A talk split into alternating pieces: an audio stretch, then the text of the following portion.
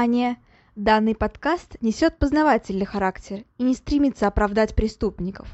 В подкасте часто упоминаются убийства, насилие, алкоголь и запрещенные вещества. Автор против всего вышеперечисленного, и он надеется, что и вы, дорогие слушатели, с ним согласны. Мурашечного прослушивания!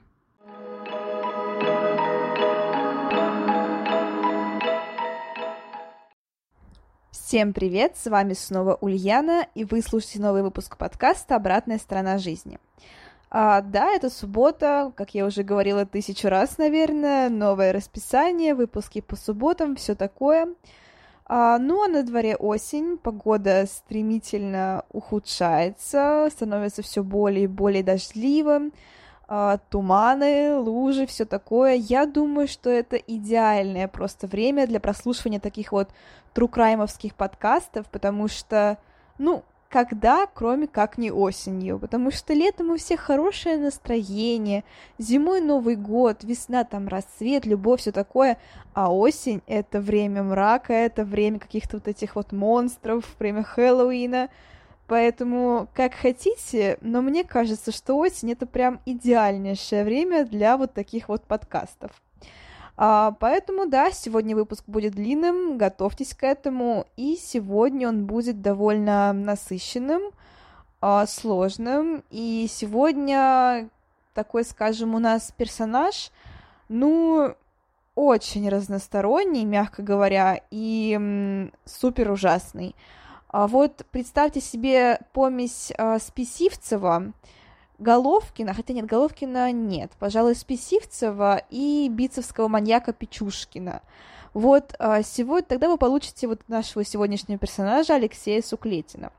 А, кроме того, в нем есть признаки Джека Потрошителя. А, я расскажу еще, что у них еще общего есть и в чем вообще, причем вообще Джек, Джек Потрошитель ну и некоторых наших каннибалов. Ну как в смысле наших? Ну вообще каннибалов, о которых я уже рассказывала. А, на самом деле, что еще стоит отметить, необычность еще тем, что а, Алексей Суклетин, именно так зовут сегодняшнего персонажа, сегодняшнего серийного убийцу, персонаж это все-таки больше выдуманный, а это именно серийный убийца, реальный, персон... реальный человек. А, то, что в чем его необычность? В том, что а, в основном все-таки а, серийники орудуют в таких, ну, очень известных довольно населенных пунктах, и, в принципе, обо всех серийниках, в основном, которых мы, о которых я рассказывала, да и вообще, они орудуют там, типа, в Москве, там, каких-то крупных городах, то есть там Питер, Новгород, Воронеж, еще где-то. А, но Алексей Суклетин вел совершенно иную жизнь, и это, пожалуй, стало одной из причин, почему его так долго ловили. К сожалению, жизнь в селах и таких вот небольших городочках течет совершенно иначе, нежели, так скажем, в больших крупных городах.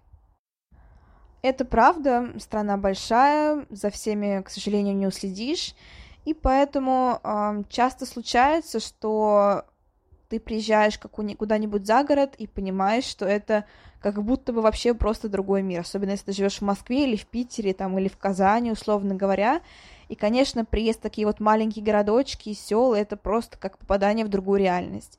И, к сожалению, не самую лучшую реальность. Да, есть хорошие поселки, есть отличные, замечательные места, есть дачные поселки прекрасные, куда Опять же, я там каждое лето езжу. Но бывают отдаленные деревеньки, в которых жизнь, э, ну, скажем так, складывается не очень счастливо. И Суклетин, э, к сожалению, был из такого как раз-таки поселка. И он, э, наверное, и был одной из той причин, почему жизнь в этом поселке текла не очень-то и хорошо. Ну, я забегаю немножко вперед, мы начнем с самого, пожалуй, начала. А, ну да, и еще немножко типа говорим о том, что а, помимо всего прочего, несмотря на то, что это все-таки речь идет об СССР, а, я затрону темы, так скажем, однополых, однополых отношений, потому что все-таки в СССР это было. Все мы прекрасно понимаем, что просто не освещалось, но было. Вот как-то вот так вот. Ну и, кстати, еще почему именно Суклетин? А, потому что Давно не было выпусков про российских маньяков. Да, были чистильщики, но это была банда, и это были, так скажем, люди с э, такой идейностью, а сегодня именно классический серийный убийца. Ну и кроме того, наверное, в принципе, про русских и советско-серийников я делаю выпуски гораздо реже, просто потому что это ну, не то чтобы тяжелее, но просто сложно осознавать, что это все происходит в твоей стране, вот так вот скажем. Все-таки, как, не, как, э, ну, как мы не говорим, но Тед Банди и, например, Джеффри Даммер и остальные, они жили далеко и жили давно, и как будто бы, опять же, не в нашем мире. А тот же Головкин, Печушкин, да тот же самый банальный Чикатило, они все жили здесь, они ходили с нами по одним и тем же улицам, они ели в одних и тех же кафе, ресторанах и так далее. И, конечно, понимать, что ты живешь среди серийных убийц, по сути говоря, это, ну, такой себе опыт. Ну да, наверное, поэтому выпуски про именно российских серийных убийц и советских выходят не так уж и часто. Но я постараюсь сделать чаще, потому что, как я понимаю, по прослушиваниям они порой даже превышают выпуски ну, про зарубежных маньяков. То есть все-таки про таких тоже всем интересно слушать. Ну, а мы начинаем. Итак, Алексей Васильевич Суклети. Он родился 13 марта 1943 года в городе Казань. А, он был советским серийным убийцей, насильником и каннибалом. И по разным данным он убил от семи человек. А, больше, явно не меньше, сколько доподлинно сказать точно нельзя. А, он убивал их в поселке Васильево, где, собственно, и проживал. И своих жертв он часто убивал а, у себя же на участке, и также у него были сообщники. Про одну из сообщниц, она у него была такой главной сообщницей, тоже сегодня пойдет речь. Но пока что про его детство.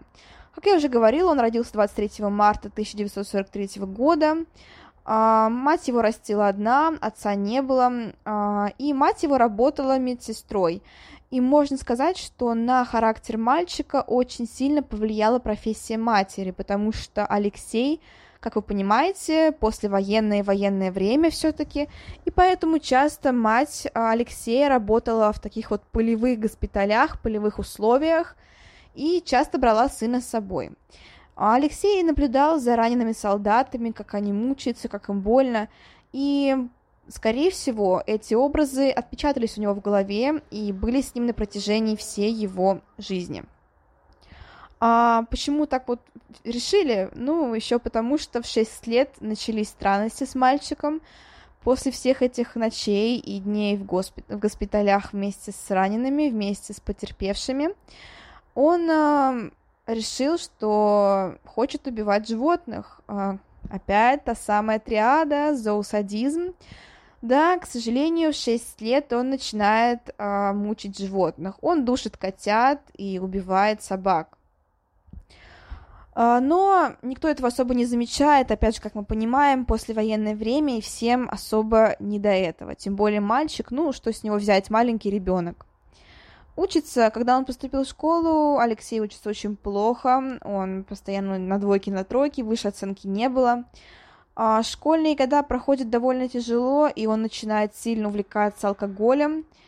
И знаете, вот в алкоголизме бывает два типа людей. То есть те, которые бывают, знаете, напиваются, становятся такими там добрыми, там подарки дарят, что-нибудь такое. То есть прям такие лапочки, добрые, добрые, просто как вот такие пьяные, добродушные дяди с красными носами.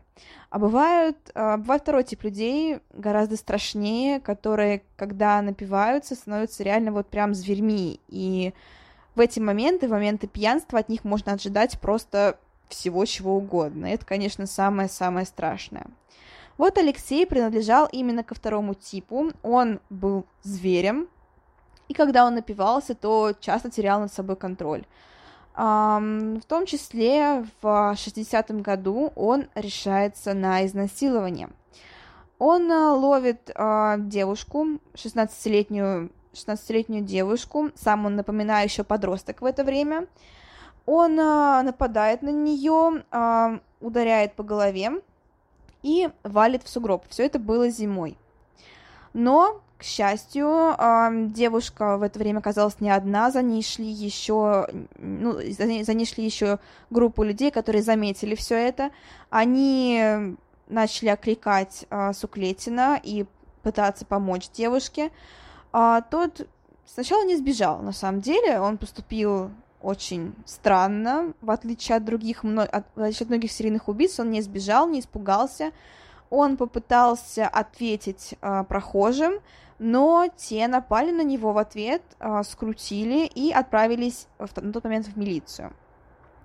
Э, потерпевшая была, естественно, с ними, она дала показания, и на Суклетина завели дело. Э, но в суде он раскаивался, очень долго и много плакал, говорил, что больше никогда так не будет, там, что вообще там был пьяным и все такое.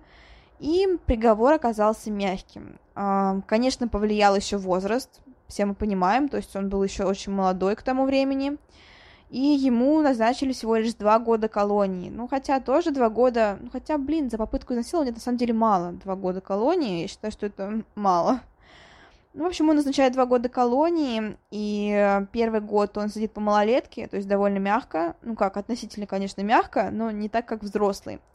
Но потом уже его переводят во взрослую зону, и там начинается ад, по сути говоря, потому что статья «Попытка изнасилования» не самая, так скажем, почитаемая в кавычках среди зэков, и поэтому над ним все начинают издеваться, э, его бьют, э, его мучают, его, ну, так сказать, не то чтобы пытают, но прям мучают, то есть ему суют в нос зубной порошок, его, правда, сильно избивают и так далее. А, но через два года Суклетин выходит и снова начинает пить. Как мы понимаем, все его раскаяние было всего лишь подделкой на суде. Естественно, он ничуть не раскаивался, он эм, хотел продолжать насиловать людей, и он, э, собственно, продолжает это делать. А у него были собутыльники, и он говорит, давайте ограбим пенсионерку. Так как собутыльники легко согласились, все были пьяные, все были веселыми, все были на веселе, и всем были нужны деньги на алкоголь, еще больше алкоголя. И поэтому они отправились к знакомой пенсионерке, а, представили сотрудниками горгаза. И как только пожилая женщина впустила троих молодых людей, они оглушили ее ударом по голове. А, они украли у нее 80 рублей и сразу же их пропили. А, когда, когда женщина пришла в себя, она тут же вызвала поли... милицию, извините, милицию, и его задержали, а банду этих несчастных, в кавычках, преступников задержали. А, казалось бы, одна кража, без убийства, без всего, то есть, ну, много дать не могли, но дали много. Дали на самом деле очень прилично, то есть целых 12 лет лишения свободы. А, все потому, что Суклетин был рецидивистом, как вы понимаете, ну, с ними обходится гораздо жестче. А, к тому же преступление было совершено очень скоро после его выхода на свободу, то есть все еще не замялось, и было понятно, что ну, такого человека ничего не исправит, даже зона. То есть это было супер-супер очевидно. А, в этот раз Суклетин решил вести себя немножко по-другому. А, в прошлый раз, когда он сидел по малолетке, он а, на всех огрызался, он не сотрудничал с, так скажем, администрацией, и поэтому его все не любили. В этот раз он решил себя повести по-другому, у него был план выйти по УДО. Поэтому он решил сотрудничать с администрацией, на всех накладывать, на тех, кто нарушает режим, как-то какие-то драки совершает или что-нибудь такое. А, не помогло это ему выйти по УДО и отсидела, ну, это ему, так скажем, принесло а, немножко неуважения среди остальных заключенных. А, также, кроме администрации, он попытался войти в доверие к главе, так скажем, к авторитету среди заключенных, а, и он стал служить некому князю. Вот так вот.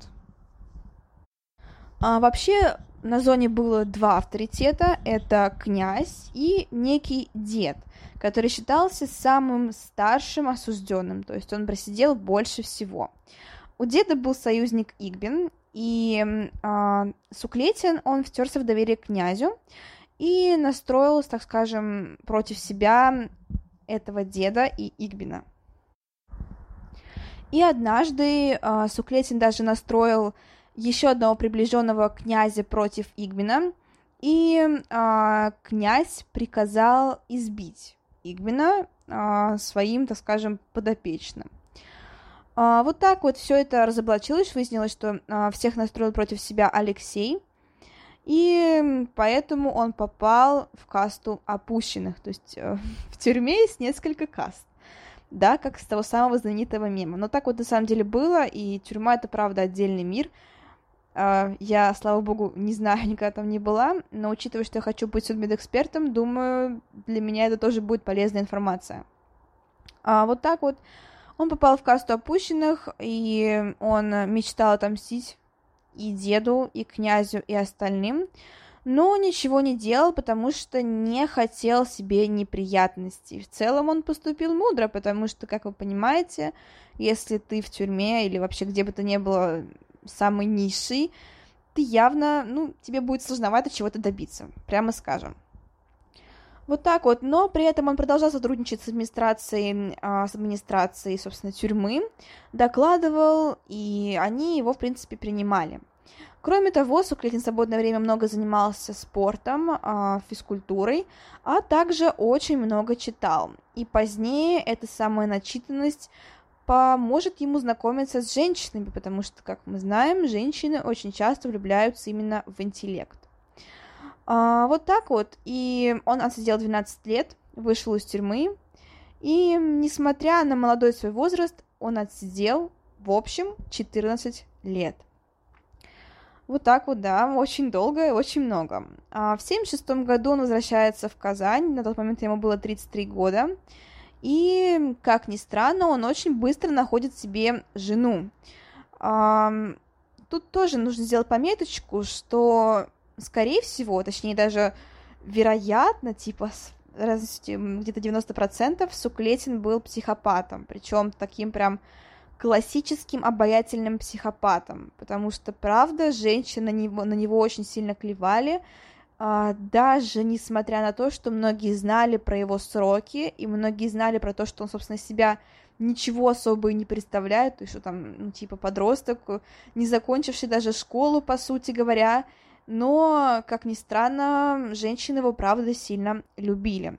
Поэтому, да, Суклетин быстро находит себе жену, и он а, сначала все вроде бы идет хорошо, он устраивается на работу в а, Татремстройбыт, вот так вот называется, а также в, садоводческое товарищество «Восход». А, отовсюду он был уволен за прогулы, а также он работает санитаром в психиатрической клинике, и в 79 году снова становится а, сторожем, на этот раз в товариществе Каенлык, вот так вот.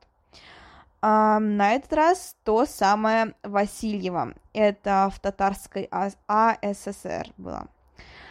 А, собственно, он не слишком честный рабочий, потому что ворует часто стройматериалы, продает их, собственно, как-то вот проворачивает такие махинации за, так скажем, администрацией. Но, ладно, это, в принципе, наверное, делают многие рабочие, и это не есть хорошо, но все мы прекрасно понимаем, что как бы на работе ты не гость, так возьми ты хоть гость, или как там, что-то такое. А, но в целом, да, это пошло, наверное, еще из СССР. А, вот, что касается а, про жену. Поначалу у них все было хорошо, но позднее характер Суклетина начал проявлять себя, он начал избивать а, свою супругу, а когда узнал, что она беременна, он бросил ее. А, вот так вот. И позднее он находит себе любовника, а, мечтает о том, чтобы быть с ним вместе. Но а, дружба быстро заканчивается, потому что они идут на, очеред... на одно из дел, они хотят украсть а, деньги у посетителя кафе, а, но посетитель дает отпор, он оказывается довольно-таки, так скажем, уверенным в себе молодым человеком, дает им отпор, и Суклетин а, с другом разругивается по этому поводу, что у них ничего не получилось, и, собственно, дружба на этом заканчивается. А, далее наступает очень важная, очень интересная глава в жизни Суклетина. Это знакомство с Мадиной Шакировой. Она была его главной помощницей, и, по сути говоря, это, да, наверное, как Джокер и Харли, только вот такие прям русские, наши Джокеры Харли, а не американские. А, в 79 году Алексей знакомится с Мадиной. Ей на тот момент всего лишь 23 года. Она уроженка именно Васильева, то есть того самого Васильева, где он работает. Он а, на ней не женится, но, однако, вместе они живут. А, что касается самой Шакировой. Это молодая девушка, довольно привлекательная, но при этом у нее абсолютно нет образования. Школу она не закончила, точнее, закончила, но с большим трудом и, скажем, с двойками в аттестате, ну или там с тройками. Высшего образования она не получала, а при этом она подрабатывала в другой стране, в Узбекистане. Ну, на тот момент это Узбекистан входил вообще в СССР, нет? А, ладно, я все говорю, что хорошо знаю историю, но конкретно историю СССР я не очень хорошо знаю, я лучше знаю все-таки, скажем, царскую Россию. Ну ладно, не в этом суть. А, в общем-то, она ездила на заработки в Узбекистан, и там ее изнасиловали, причем изнасиловала ее женщина, и это тоже оставило на ней отпечаток свой. А, после она, Мадина переезжает уже в Казань и работает на заводе. У нее еще несколько профессий, например, также она подрабатывает на ферме и так далее. Отношения у нее особо не складываются, потому что она, ну, понимаете сами, необразованная, как бы ничего себя не представляет, из бедной семьи и так далее. Конечно же, это играет роль. Все, ну, будем честны, если нет какой-то прям супер харизмы, и как вот у того же Суклетина, который был чисто, чистейшим психопатом, которого, с которого харизма просто перла во все щели, Uh, все-таки Мадина была не такой. Она была совершенно обычной, ну, не то чтобы недалекой, ну, ладно, недалекой девушкой, и ничего из себя не представляла, поэтому, да, люди к ней особо не тянулись. А вот так вот. Однако позже ей все-таки удается найти мужчину, Рашид его зовут, при этом сама Мадина мечтает просто об актере, об актере, каком-нибудь муже актере типа Алан Делона. Ну, конечно же, это все просто мечты. А, ну, в общем-то, она находит себе, а, вместо Ланделона она находит себе водителя Рашида. А, вот так вот, девочки, все мы ждем Ланделона, в итоге встречаем водителей Рашидов. Ну ладно. Она забеременела от Рашида, но тот требует сделать аборт. А, Мадина отказывается, и тогда а, этот самый водитель ее бросает. Это были тяжелые времена в жизни Мадины, она впала в тяжелую депрессию, даже думала покончить с собой, но позднее все-таки тяга к жизни пересилила, и она отказывается от этой идеи. А, и позднее у нее рождается дождь. Дождь. рождается дочь. А, вот так вот. А, Суклетин и Шакирова познакомились в поселке, собственно, где работал Суклетин. И когда они знакомятся, то Шакирову сразу поражает начитанность, интеллигентность Суклетина. Он а, для нее был таким богом, очень умным и очень вежливым, очень интеллигентным и так далее. Она сразу подумала, что он какой-нибудь ученый или министр или что-нибудь такое, и даже не подозревала, что это простой охранник. Um, следующая встреча произошла через полгода, уже в электричке, и тогда Суклетин um, уже в этой самой электричке врет ей, что у него день рождения, а ему не с кем отметить, и он приглашает к себе Шакирову. Um, та соглашается, и, собственно, вот так вот у них завязываются отношения. Um, да, он да, врал он ей, много он ей достаточно врал и говорил про свое происхождение много, про то, кем он работал, тоже много говорила, говорил э, неправды, но, однако, Шакирова все равно его сильно любила. И уже позднее э, начинается их совместная преступная деятельность. На самом деле непонятно, как-то была ли там какая-то идея или что-нибудь такое со стороны Мадины, она его, скорее всего, просто поддержала. То есть он предложил, она просто поддержала, потому что боялась его потерять. И позже в суде она будет говорить то же самое. И вот поэтому конкретно, ну ладно, мы еще поговорим, в общем-то, конкретно поэтому ей смягчат приговор. А, на самом деле, да, я думаю, все-таки она правда была в этой ситуации все-таки именно, ну, не то чтобы прям совсем пострадавшей, но в какой-то степени ведомой, потому что, в отличие от наших прошлых, так скажем, а, точнее, даже, наверное, позапрошлых, да, позапрошлых а, гостей выпуска, так скажем, а, она все-таки была ну, мягко говоря, не самой перспективной девушкой, и поэтому с легкостью подчинялась другим людям. Но сам факт есть, они начинают совместную преступную деятельность. При этом э, у Суклетина в напарницах напарниках была не только Шакирова, а были еще и другие люди. Например, тот же Ренат Мустафович, Мустафович Волков, вот так вот. А все вместе они занимались грабежом и вымогательством. А, собственно, схема была такая. Шакирова ездила в Казань, собственно, был поселок Васильев, где они все жили, и была Казань. Город неподалеку, но все-таки до него доехать надо. И, собственно, Шакирова вызывала такси, брала такси, ездила из Казани в Васильев или наоборот, и а когда таксист приезжал, собственно, как и, наверное, многие таксисты любят поговорить, они разговаривали в пути, и Шакирова жаловалась, что ее муж постоянно ей изменяет, что вообще у них в жизни все не ладится и так далее. И когда они приезжали уже домой в Васильев, Шакирова говорила, что у нее нет денег, и вместо этого она может оплатить чем-нибудь другим, а, конкретно, как мы все понимаем, интимной близости. А, если водитель соглашался, а это было в большинстве случаев, а, то, когда они уединялись в спальне, в комнату врывался Суклетин и Волков. Они играли мужа и брата Шакировой. При этом Волков приносил с собой фотоаппарат и все это якобы снимал на видео и делал фотографии. А потом а, Суклетин избивал а, несчастного водителя и говорил, что если тот не отдаст им все деньги, то все эти фотокарточки, они, собственно, будут распространяться по всему СССР. Естественно, водитель боялся, он отдавал деньги тут же, э, так скажем, его мучителям и убегал, пока до убийств не доходило. Но наработанная схема быстро наскучила Суклетину, и вот тут он понимает, что ему хочется чего-то большего. И конкретно он требует крови. Да-да, он хочет убивать. При этом он сразу и прямо говорит э, Шакировой, что хочет убивать ради того, чтобы есть мясо.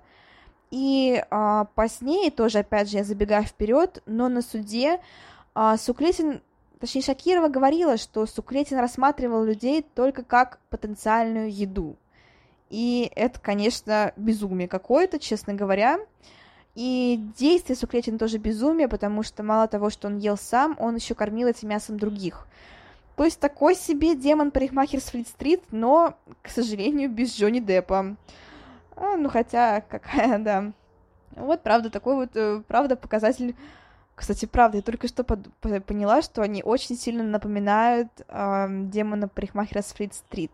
Прям очень собственно, Суини Тода и миссис Лавет. А я еще объясню, почему, но правда, это сейчас меня прям идея оценила, я поняла, что, блин, ну правда, очень сильно похоже. Ну ладно, к этому мы еще вернемся, к этому сходству, а пока что продолжим насчет идеи. А, да, эта идея была в голове Суклетина очень долго, и она постепенно брала обороты, и постепенно стала занимать вообще все его мысли.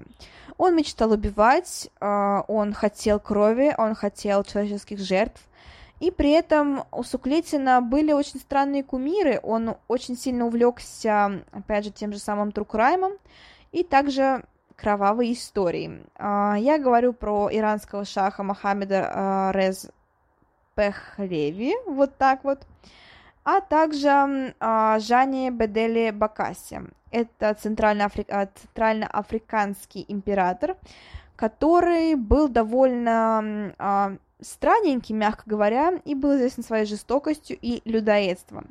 Кроме того, он очень сильно полюбил Джека Потрошителя и хотел быть на него похожим. А, Джек Потрошитель убивал, как мы помним, проституток или работников секс-индустрии. Сейчас так, наверное, нужно говорить.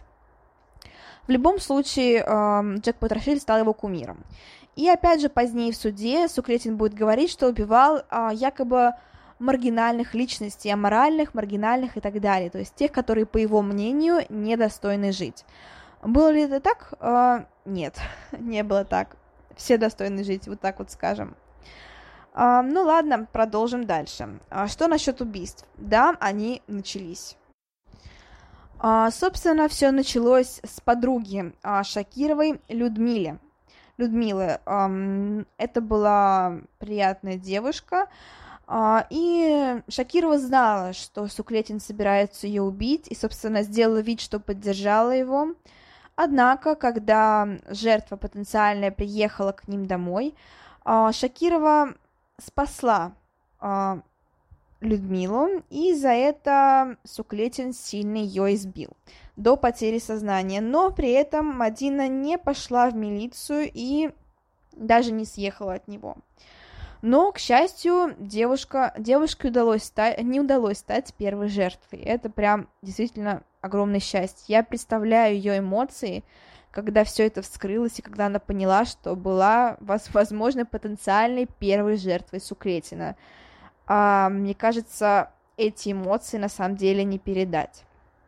А, ну ладно, первой жертвой все-таки стала 22-летняя Екатерина Осетрова. А, возможно, только возможно, она была проституткой, но не факт, то есть, и, в принципе, это не порог, то есть, ну, в смысле, это, конечно, порог, это, ну, ну, нет хорошей жизни люди доходят до этого, как мы все понимаем, то есть, это все таки от чего-то происходит, не бывает такого, что человек в один момент просыпается и думает, блин, хочу стать проституткой, ну, конечно, может, у кого-то такое бывает, но это скорее какие-нибудь э, совсем безумные или фетишисты, не знаю, что-нибудь такое, но так, да, наверное, не от хорошей жизни до такого доходит, я так думаю. Ну, в общем-то, да, она была, возможно, она была проституткой.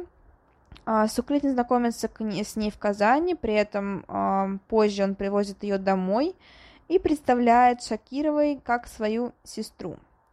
А позже ночью они уединяются в спальне, а, там у них происходит, как мы понимаем, секс, и Шакирова это все знает, она вообще, ну, как бы ни к чему она знает про измены, знает про измены сожителя и никак не обращает на это внимания. Она предлагает позже Екатерине, э, опять же, типа поужинать, выпить и так далее. Они садятся, расслабляются, и в это время Суклетин берет молоток и ударяет Осетрову по голове. А после этого он кладет ее в огромное корыто, ну, таз, корыто, ну, наверное, корыто все-таки правильнее будет – перерезает ей горло и связывает руки. А, далее происходит Предупреждаю сразу, нужно было, наверное, заранее сказать, что будет много а, достаточно отвратительных подробностей, и сейчас будет одна из них, поэтому если вы не готовы, отмотайтесь секунд на 20, наверное, где-то так. А, я вас предупредила, кто хочет, может продолжать слушать. А, в общем-то, а, Суклетов начинает пить а, горло, пить, господи, пить горло, а, пить кровь Осетровой прямо из горла, пока она еще жива. То есть он начинает перерезать ей горло, начинает пить. Она все еще жива, она все прекрасно понимает, и это ужасно. И при этом он заставляет пить еще и Шакирову, она это тоже делает, потому что она во всем ему подчиняется. И Осетрова умирает достаточно быстро и в страшных муках. И когда э, смерть все-таки наступает, э, Суклетов подвешивает ее труп и начинает над ним издеваться. Он смеется, при этом смеясь, он вырезает э, ткани и органы жертвы, внутренней ткани, мягкие ткани и органы жертвы. И при этом кровь э, все это время, как вот у того же Головкина, помните Головкина с Ваночкой? Вот, да, все-таки Головкин тоже здесь есть Извините, это тоже нервный смех. А, в общем-то, кровь стекает все это время в тазик, и а, туда же падают органы жертвы. А, позже Суклетин съедает сердце, печень и легкие.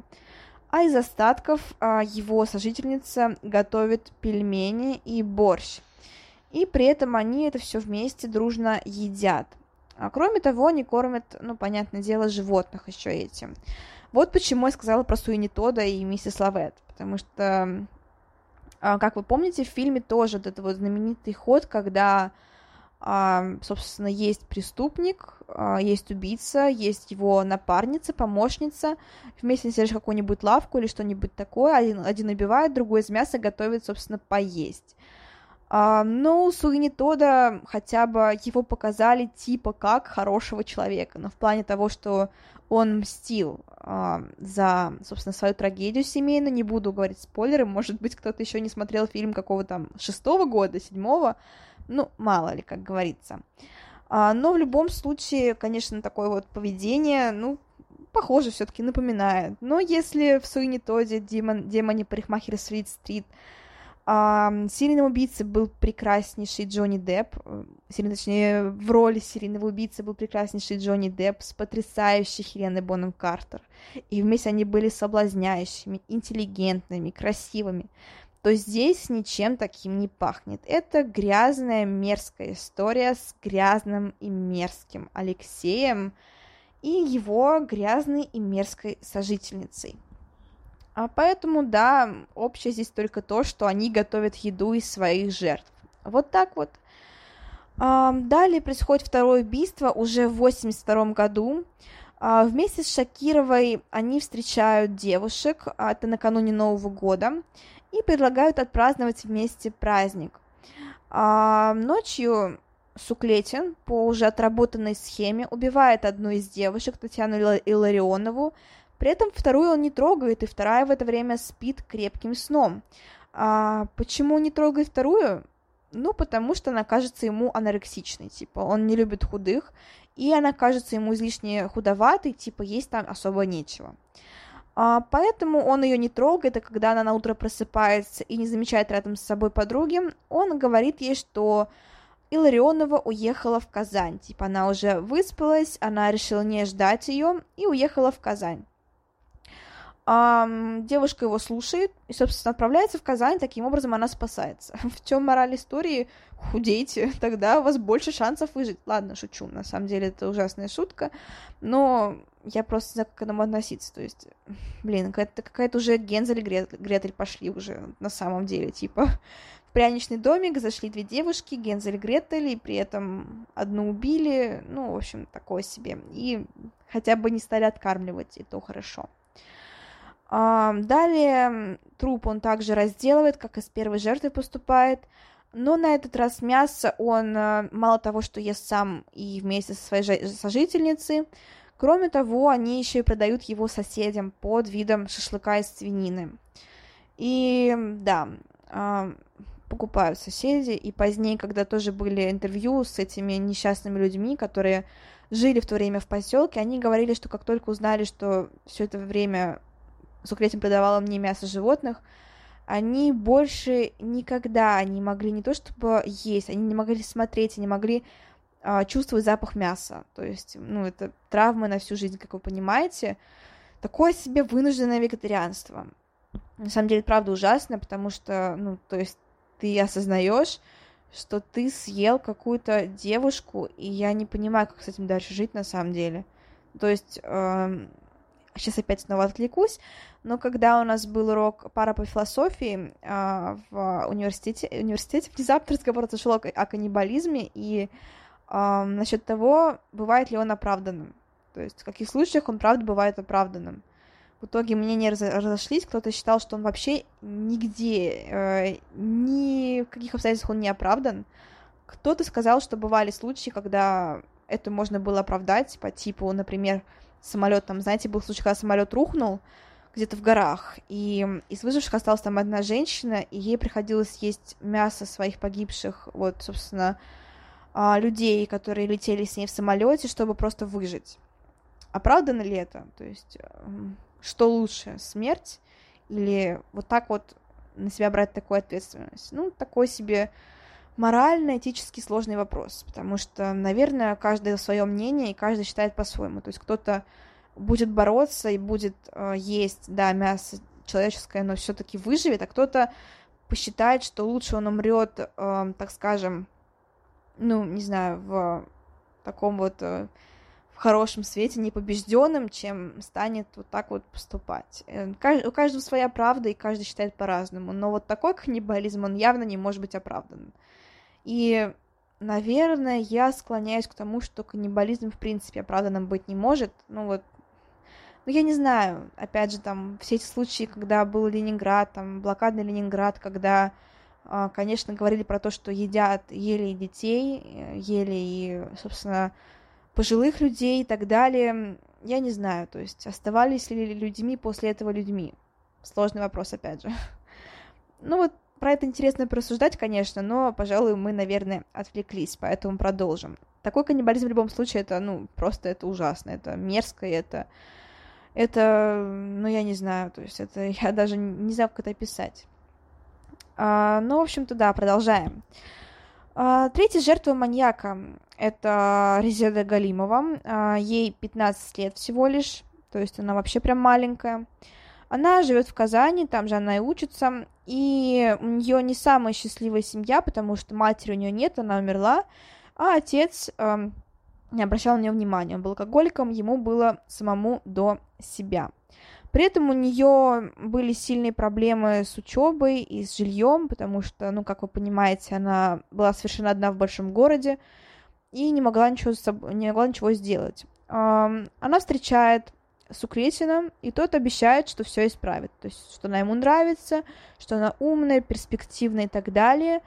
Девушка верит, девушка ведется на это, и когда Суклетин заставляет, ну, как бы заставляет выпить стакан портвейна, она соглашается, после этого он ее насилует и убивает с помощью молотка. Классический способ его молоток. А, при этом уже к концу Резеда понимает, что к чему идет, что когда она уже отбивает и ну, происходит насилие, собственно, она уже находится в доме а, Суклетова, Суклетина, извините, и она просит Шакирову спасти ее, но да, отворачивается. То есть, да, игнорирует это и никак в этом не участвует. Вот так вот. А, Суклетин также пытался убить а, младенца. У него почему-то был такой фетиш, он все время пытался, у него прям была такая мечта убить именно младенцев. А, странно, да, очень странно, но ладно. И на свой день рождения он, он хочет, чтобы Шакирова подарила ему младенца, чтобы тот его, его убил. Но Шакирова оказывается все-таки не настолько морально отчебученный, э, как кажется на первый взгляд, и она отказывается. Э, возможно, потому что у нее у самой была дочь, и она все-таки понимает, что это, ну, это страшно, и это не идет ни в какие рамки. Поэтому она отказывается. Тогда а, Суклетин сильно ее избивает и угрожает, что в следующий раз убьет ее, если она откажется, то есть если она не будет ему подчиняться. А, при этом позднее он, он опять же пытается убить еще одного младенца, а он пытается пригласить к себе мать с а, новорожденным ребенком, а, но, к счастью, мать отказывается, она ну, не соглашается на эту, на эту авантюру, и Суклетин остается ни с чем. А далее происходит следующее убийство. Причем происходят они буквально с разницей, то есть там совсем мал- малое время прошло. Первое, точнее, четвертое убийство это Надежда Сетявина. А, он знакомится с ней в магазине, то есть она работает двусторонней продавщицей, и он как покупатель с ней заигрывает, знакомится. И говорит, что теперь она его любимая женщина. То есть Шакировой он приводит ее к себе домой и говорит, что Сетявина теперь его любимая женщина. А, но при этом Шакирова ничего не делает с этим, то есть живут они как обычно, все хорошо, и только с этим а, с ней живет еще и Сутя, Сутявина. А, вот так вот. А, но при этом они тоже начинают быстро ссориться. И если Шакирова подчинялась а, Суклетину, то Сетявина была совершенно другой женщиной, она не собиралась ему подчиняться и дает ему отпор, то есть и словесно, и пытается как-то физически дать ему отпор. А, это не устраивает Суклетина, и поэтому он ее убивает. Он отрубает ей, опять же, страшные подробности, внимание, он отрубает ей голову и выпивает ее кровь, как настоящий вампир. То есть прямо из горла, как из горла, он выпивает из горла, как из горла. Ладно, а, он выпивает ее кровь а, прямо из горла. При этом, опять же, находится рядом и а, его Шакирова и ничего не делает. Она, конечно, она могла бы обратиться в полицию, в милицию точнее, но, опять же, исходя из дальнейших событий, мы будем понимать, что не все так просто на самом деле. Далее за Сетявиной приезжает ее подруга, она знает, где находится на этот раз ее, ну, вот ее подруга. Это 19-летняя Наталья Школьникова. Она коллега и подруга, как я уже сказала, Сетявиной. А когда она приезжает в дом к Суклетину, она понимает, что дело неладное, потому что она видит вещи своей подруги, но при этом ее самой нет. И при этом одежда ее подруги находится на, собственно, Шакировой, которая очень часто брала вещи а, жертв погибших и надевала на себя. Что-то ей нравилось, что-то, ну, какие-то такие дорогие вещи, она всегда брала себе, всегда надевала на себя. Кроме того, они забирали, опять же, по мелочи там что-то, то есть там в карманах, что было с собой и так далее. То есть всем они этим пользовались. Что как бы тоже, знаете, то есть никакой, никакой конспирации вообще не было. То есть, ну, по сути, они открыто пользовались вещами, которые были надеты на, на убитых моментах, ну, типа, в момент их пропажи, вот так вот скажем. А, но Школьникова быстро опознает, что это вещи именно ее подруги. А, естественно, это не нравится Суклетину и Шакировой. И да, Суклетин ее убивает. Действует все по той же схеме. А, но на этом не заканчивается наша история. Маньяк еще не насытился, и он ищет новых жертв. А, да, вот так вот, то есть, как мы понимаем, уже происходит 5 убийств. Опять же, это минимум 5 убийств. А, сколько было на самом деле, прям неизвестно, то есть, скорее всего, больше. А, да и сам а, Суклетин признавался в большем количестве, и подозревали его в большем количестве. Но вот удалось доказать вот только вот те, про которые я рассказываю. То есть это официально подтвержденные именно его жертвы. вот так вот. Он а, пытался также убить Ларису Петровну, это немолодая женщина, при этом она была замужем. И он представляется ей а, подполковником милиции. Он пытается этим соблазнить, типа вот он такой при должности весь. Но Лариса Петровна не лыком шита, она тоже выясняет, что он никакой не, а, ну, типа, не, не подполковник, никто такой, и отказывается с ним встречаться.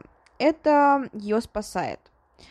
А, вот так вот. И после этого Суклетин пытается еще раз напасть на нескольких женщин, но тем опять же удается, к счастью, сбежать от него и выжить. Вот наступают такие, типа, несчастные, в кавычках, времена в жизни Алексея Суклетина. То есть никто ему не ловится, никто ему не убивается. И да, вот так тоже происходит, так скажем, застой в карьере Суклетина. Кстати, а, самое мерзких из этих нападений, которое вот ему, к счастью, не удалось, это была а, маленькая девочка Соня. А, он, Суклетин, замечает ее, когда приезжает к своему знакомому в поселок. Это его дочь, собственно, его, ее зовут Соня. И Суклетин пытается соблазнить девочку рассказами о своих родственниках, которые живут в Италии. И она, а, он говорит ей, что в будущем выдаст ее замуж за его племянника, который итальянец там и все такое. А, девочка, естественно, ну, она маленькая, и все такое, все это нравится, все эти рассказы, сказки его. Он незаметно напаивает ее водкой, а потом насилует. А, когда Борис это, собственно, знакомый Суклетин узнает об этом, он, естественно, приходит в ярость, то есть, ну, его дочь, все такое. Он хочет убить Суклетина, но, к сожалению, не убивает. И а, я не понимаю, почему он даже оставляет у, а, а, оставляет у себя Суклетина в доме, то есть, типа, что? Но так вот происходит тоже. И Суклетин, а, когда Борис уходит, а, на работу, да, он оставляет свою дочь с насильником, при этом он знает, что Суклетина ее уже насиловал до этого. То есть оставляет свою дочь, э, дочь Суклетина, сам уходит на работу, И, естественно, тот, воспользовавшись случаем, пытается изнасиловать девочку во второй раз. Но девочка э, пугается, она дает ему отпор, и э, Суклетин думает, что думает ее убить, потому что он не любит, когда дает ему отпор. Он пытается ее убить, но в это время вовремя приходит э, Борис. И он ничего не замечает. Э, вот так вот тоже происходит. К счастью, девочка остается жива, и Суклетин, уходя, просит Бориса при, э, приехать к нему домой вместе с Соней, а, но при этом Борис отказывается и тогда сильно избивает его. Вот так вот. Я не понимаю, почему он не убил Суклетина на месте. То есть это было гораздо бы разумнее. Я не то чтобы за самосуд, я ну, против этого, очень сильно против. Но в этом случае, правда, я не понимаю логики Бориса этого. Он тоже очень странный человек, и я подозреваю, что он не самый хороший отец, мягко говоря. А, к сожалению, следующей жертве не удалось выжить. Это тоже была а, маленькая девочка, ей было всего лишь 11 лет. Звали ее Валентина Еликова, и это была дочь его знакомой. А, он встретился с ней в Казани. В это время девочка была, покупала мороженое, при этом была без родителей, и Суклетин, представляясь родственником ее мамы, покупает ей мороженое и увозит к себе, говоря, что у него на участке растет много различных вкусных ягод. Девочка соглашается, и вместе они едут к нему домой. А, Шакирова и девочка вместе сначала развлекаются, они ходят купаться, правда, собирают ягоды, но потом сказка заканчивается. А, Суклетин ударяет Еликову о стену, насилует ее, после убивает и, да, а, съедает. При этом, по данным, а, Шакирова пыталась спасти девочку, она пыталась переубедить Суклетина, пыталась сказать ему не убивать ее, но Суклетин отказался, то есть он последовал своим инстинктам, последовал своему звериному, звериной природе, и при этом он, правда, убивает девочку, ну и кроме того, избивает еще и Шакирова за то, что она оказывает ему сопротивление. Шакирова больше не может это выносить, это стало последней каплей э, в их отношениях, то есть смерть э, ребенка она простить Суклетину не может, и она возвращается к своим родителям. Но при этом у нее был шанс рассказать тогда о его преступлениях, и она молчит, она ничего не говорит и спускает все на тормозах. Но при этом Алексей э, долго не расстраивается, он почти сразу же заводит себе новую любовницу. Это стала Лидия Федоров, Федорова, 23-летняя. Она сильно пила, много пила. И при этом они часто выпивали вместе, устраивали различные пьянки и так далее. Но при этом Суклетин, ожидая увидеть в ее лице такую, скажем, снова сообщницу, жестоко ошибается, страшно ошибается. А Федорова не соглашается на все это, и при этом она угрожает, что выдаст его милиции. То есть, да, он ей все рассказывает, он предлагает ей вместе сотрудничать, но при, при этом она отказывается, вот угрожает ему как-то. И Суклетину, конечно, это приходит ну, в ярость. Он э, вообще часто ее избивал, и, и в пьянке, и просто так он часто ее прямо избивал, и истязал ее, и насиловал. Um, вот так вот, при этом он очень долго после этого хотел убить uh, Федорову, потому что как она посмела вообще ему противостоять, но при этом он не привык убивать один. То есть ему абсолютно это не нравится, и он uh, не хочет этого делать один. Поэтому он хочет себе найти напарника. А, Шакирова он вновь прекращать не хочет пока что. А, вот так вот. И он хочет, чтобы это все видели. А, но когда происходит пьянка 12 марта 85 года, Сукритина в очередной раз угрожает ему, что выдаст милиции, и это последняя капля в, так скажем, терпение Алексея Суклетина. А вместе с ними был еще его собутыльник Анатолий Никитин, и вместе с Суклетиным они насилуют и убивают Федорову. А, кроме того, они сжигают ее одежду, расчленяют труп и вместе ее едят. Да, в этом случае я не понимаю, как просто, то есть человек э, до этого не убивавший, я говорю про Никитина, если он не убивавший, хотя, опять же, там просто такой трэш. Я на самом деле не понимаю, как все это вот происходило. Ты порой читаешь такие истории, думаешь, э, ну come on, ну не бывает так в жизни, ну типа это же, ну жизнь не настолько жестокая, а потом оказывается, что настолько жестокая. Правда, это ужасно, просто ужасно. В общем-то, они съедают мягкие ткани, при этом голову они прячут, и тело, то есть там кости, опять же, там еще что-то, они прячут в трансформаторной будке. А Суклетин понимает, что не может жить без Шакировой, вот такая вот любовь. Я даже не знаю, что здесь сказать. Вот такая вот любовь, он ездит к Шакировой, рассказывает ей все, просит ее вернуться, и она соглашается. А, при этом Шакирова, э, Шакирова помогает скрыть ему убийство Федоровой, она убирает весь дом, она удаляет все улики, так скажем. Вот так вот. Что, я думаю, вы скажете? Где в это время была милиция? Ну, как вам сказать? Это отдаленный поселок, где-то вообще далеко под Казанью, то есть просто далеко, очень далеко. А, в целом полно маргинальных личностей, полно аморальных людей. И, конечно, милиция работала плохо откровенно скажем, правда, это было ужасно все сработано. Ну да, они объявили, они объявили Федорова в розыск а, как пропавшую без вести. При этом они, да, они опять же вышли на того же Суклетина, потому что выяснилось, что он с ней сожительствовал. Но при этом он сказал, что она уехала, потому что они сильно поссорились. И когда полиция, милиция осматривала а, участок Суклетина, они ничего не обнаружили я не понимаю.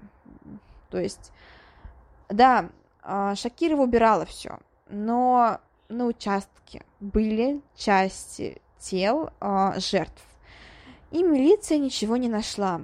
Ну, вот так вот, да. Почему, опять же, меня это напрягает? Ну, потому что позже они снова обыскали его, и там уже была совершенно другая история, хотя ничего за это время особого не случилось.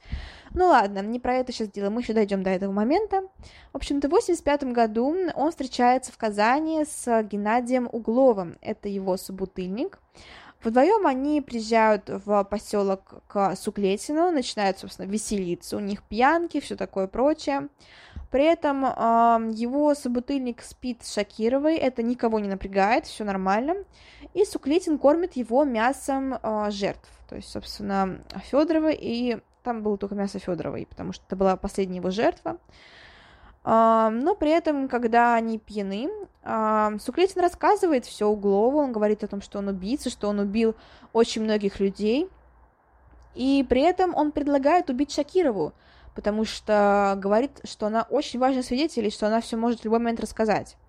Но при этом Углов отказывается, он особо, он, они все в Зюзю пьяные, они вообще не понимают, что несут оба, и при этом Углов, в принципе, не соображает, правда ли все это.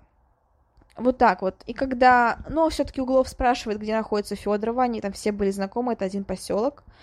И в ответ э, Суклетин показывает голову и Углов, да, приходит в шок. Но в этом плане, я думаю, он сразу протрезвел, потому что голову отрубленную видишь не каждый день в целом. Но при этом он ничего не может сказать милиции, потому что находится в зависимости от Суклетина, от, ну, он, он живет в его доме, он э, ест за его счет и ничего не может сказать ему. Дальше они объезжают в Казань уже 3 июня, а, там они продолжают выпивать, но при этом Углов незаметно отделяется от Суклетина и идет в милицию.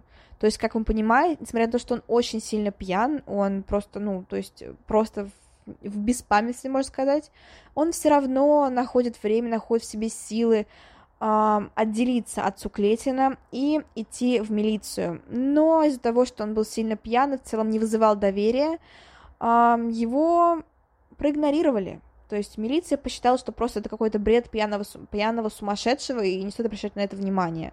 То есть вот так вот, да. Ну, я думаю, хотя, на самом деле, наверное, не каждый в полицию приходят люди, которые говорят, что их друг убил семь человек и съел их. То есть это, правда, сложный случай. А, при этом Суклетин каким-то образом узнает об этом, вызыв... приглашает к себе Углова под предлогом выпить и пытается его убить. А, но, к счастью, Углову удается сбежать, а приезжающий автомобиль относит, отвозит а, Углова за медицинской помощью, и уже в это время возбуждается дело, что правда что-то не так. То есть против Суклетина возбуждается уголовное дело.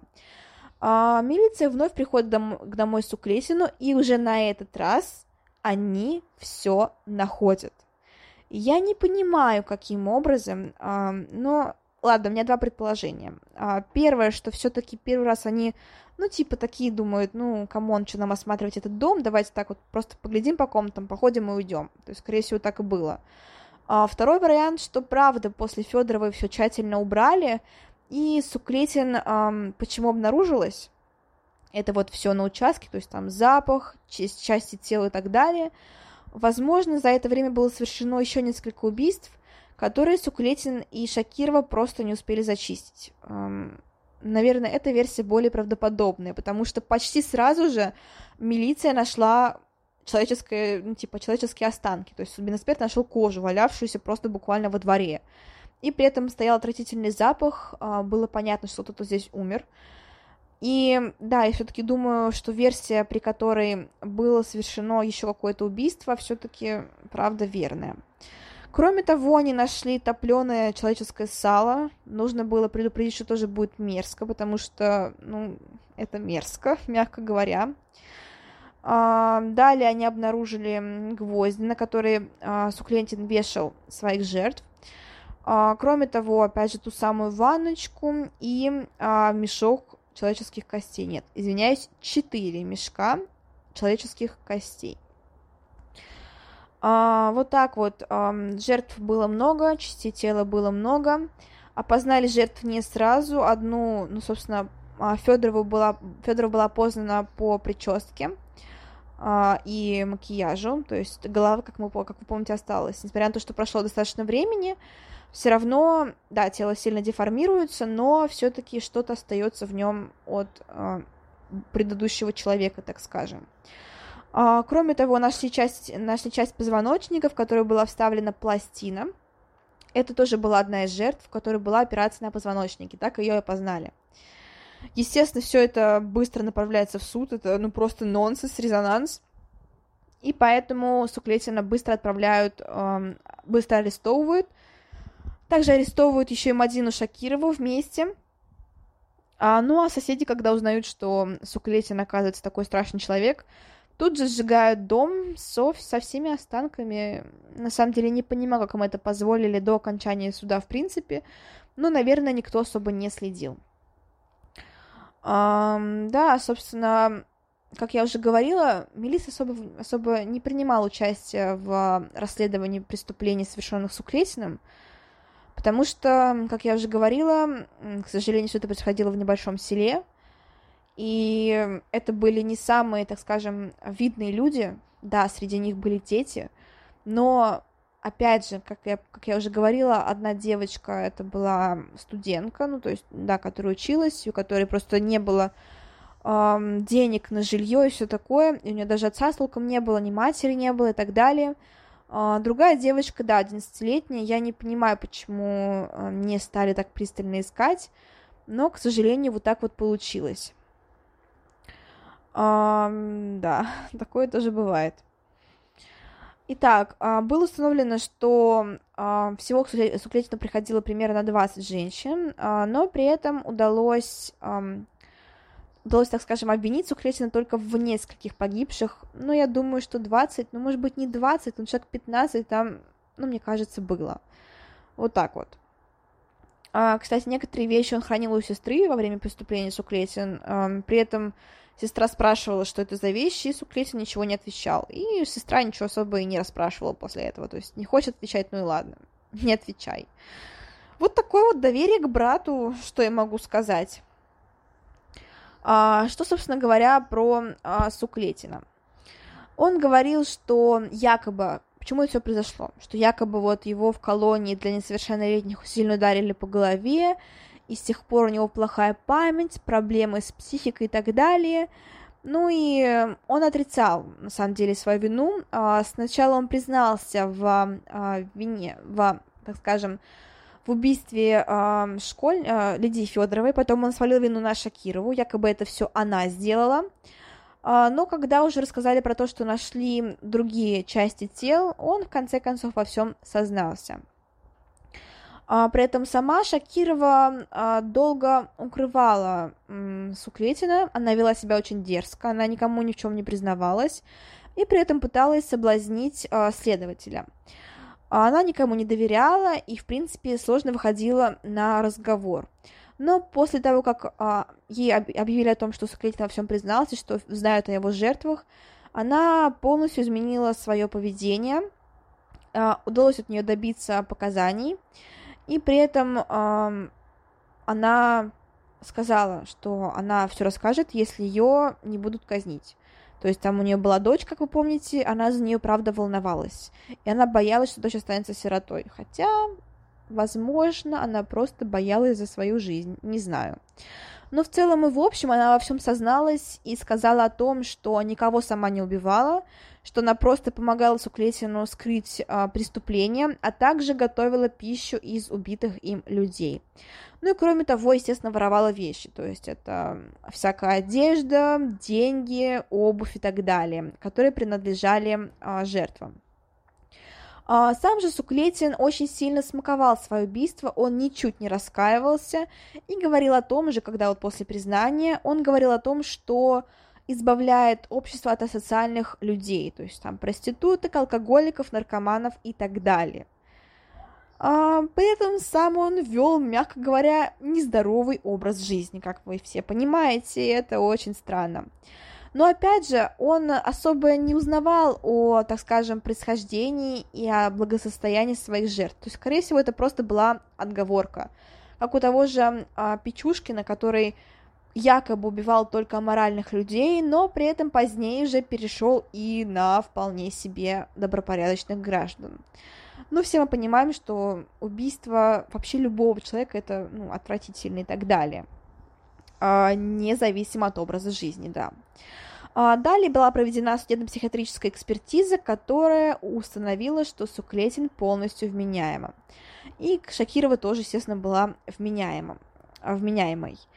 А, вот так вот. А, при этом Суклетин удивился, на самом деле, что так произошло. Он думал, что его признают невменяемым. А Шакирова сказала, говорила психиатрам, что Суклетин убил ее морально. Я имею в виду, что он просто полностью сломал ее, победил и так далее, что от человека в ней ничего не осталось. И, э, кроме того, несмотря на то, что она боялась смертной казни, она говорила о том, что э, смертная казнь будет для нее милосердием, то, что она больше не может находиться в обществе людей, что для нее это, ну, просто ад на земле. А вот так вот. А, Суклетин пытался растянуть следствие на максимум, потому что он понимал, что ему грозит это смертная казнь, это СССР, там была смертная казнь, да, расстрел. А, поэтому он начинает лгать, что убивал а, людей по всему СССР, и когда все это пытаются расследовать, выясняется, конечно же, что это не так. Хотя, поступля... поступая сведения о других жертвах, типа вот в разных уголках страны, но как мы понимаем, это все были ложные показания, другие убитые, другие маньяки, это был не Суклетин. При этом эм, Алексей пытается сбежать, он думает над побегом, он э, хвастается всем, что он людоед другим заключенным, пытается вывести их на драку, э, глумится над э, верующими, глумится, извините, над верующими, а, и при этом, конечно же, это всех начинает бесить, и он вновь в который раз попадает в касту, так скажем, неприкасаемых, как в Индии, то есть в касту опущенных. Да, он всех бесит, его все хотят убить, а, сам он ни в чем не раскаивается, он уже совсем в конец обнаглел и так далее. И вот так вот он живет до своей казни, так скажем. При этом он сознается в 15 убийствах, а, обвинение в 20 убийствах, но доказанных 7. То есть это 7 было больше. Ну, come on. Ну, все мы понимаем, что было больше. Если уж Следствие подозревало в 20 убийствах, и сам Суклетин особо не скрывал. Да, он обманывал, но все-таки до этого, до того, как он пытался растянуть все это, он не обманывал. И все мы понимаем, что да, там было много убитых. Скорее всего, сильно больше, чем 7. А, следствие велось достаточно долго и завершилось 3 а, марта 1986 года. При этом оно было достаточно объемным, и мать Уклитина в то время была еще жива. Она отказалась нанимать ему адвоката и полностью отказалась от своего сына. Ну, не отказалась, она отказалась ему помогать, что, в принципе, равняется отказу от ребенка, так скажем. Ну, как по мне, если вот именно в таком ключе говорить.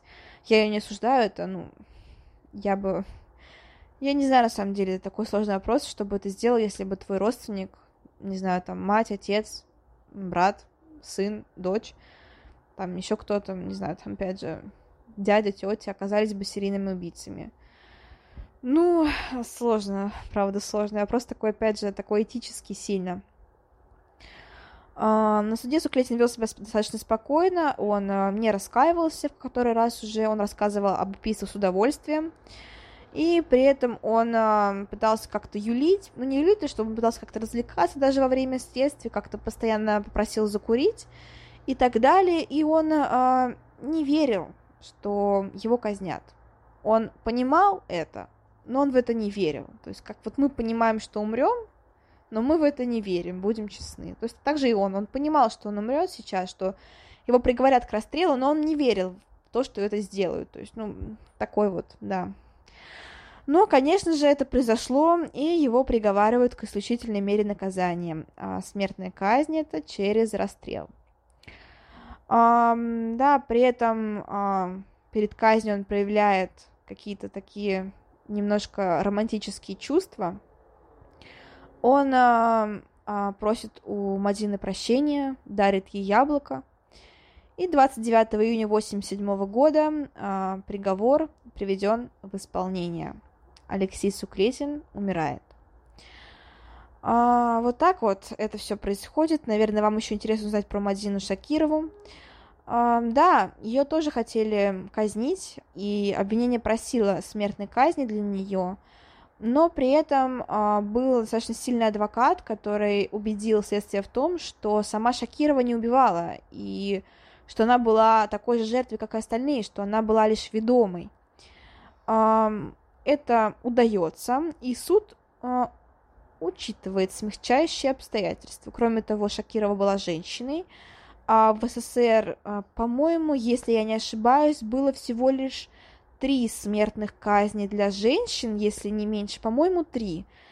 И, конечно же, э, ну, женщин приговаривают реже. И даже сейчас вот в России в современной России у нас нет а, пожизненного приговора для женщин. То есть, опять же, в этом плане, конечно же, уголовный кодекс гораздо жестче в отношении мужчин, нежели в отношении женщин.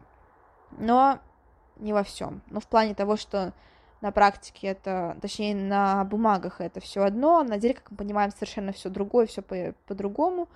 Но вот конкретно здесь, конечно же, ну, она была женщина, она была ведомой, и все это сыграло роль и ее приговаривают к 15 годам лишения свободы. Кроме того, ловят остальных сообщников, а, мы же помним, что ну, там были остальные задействованы тоже.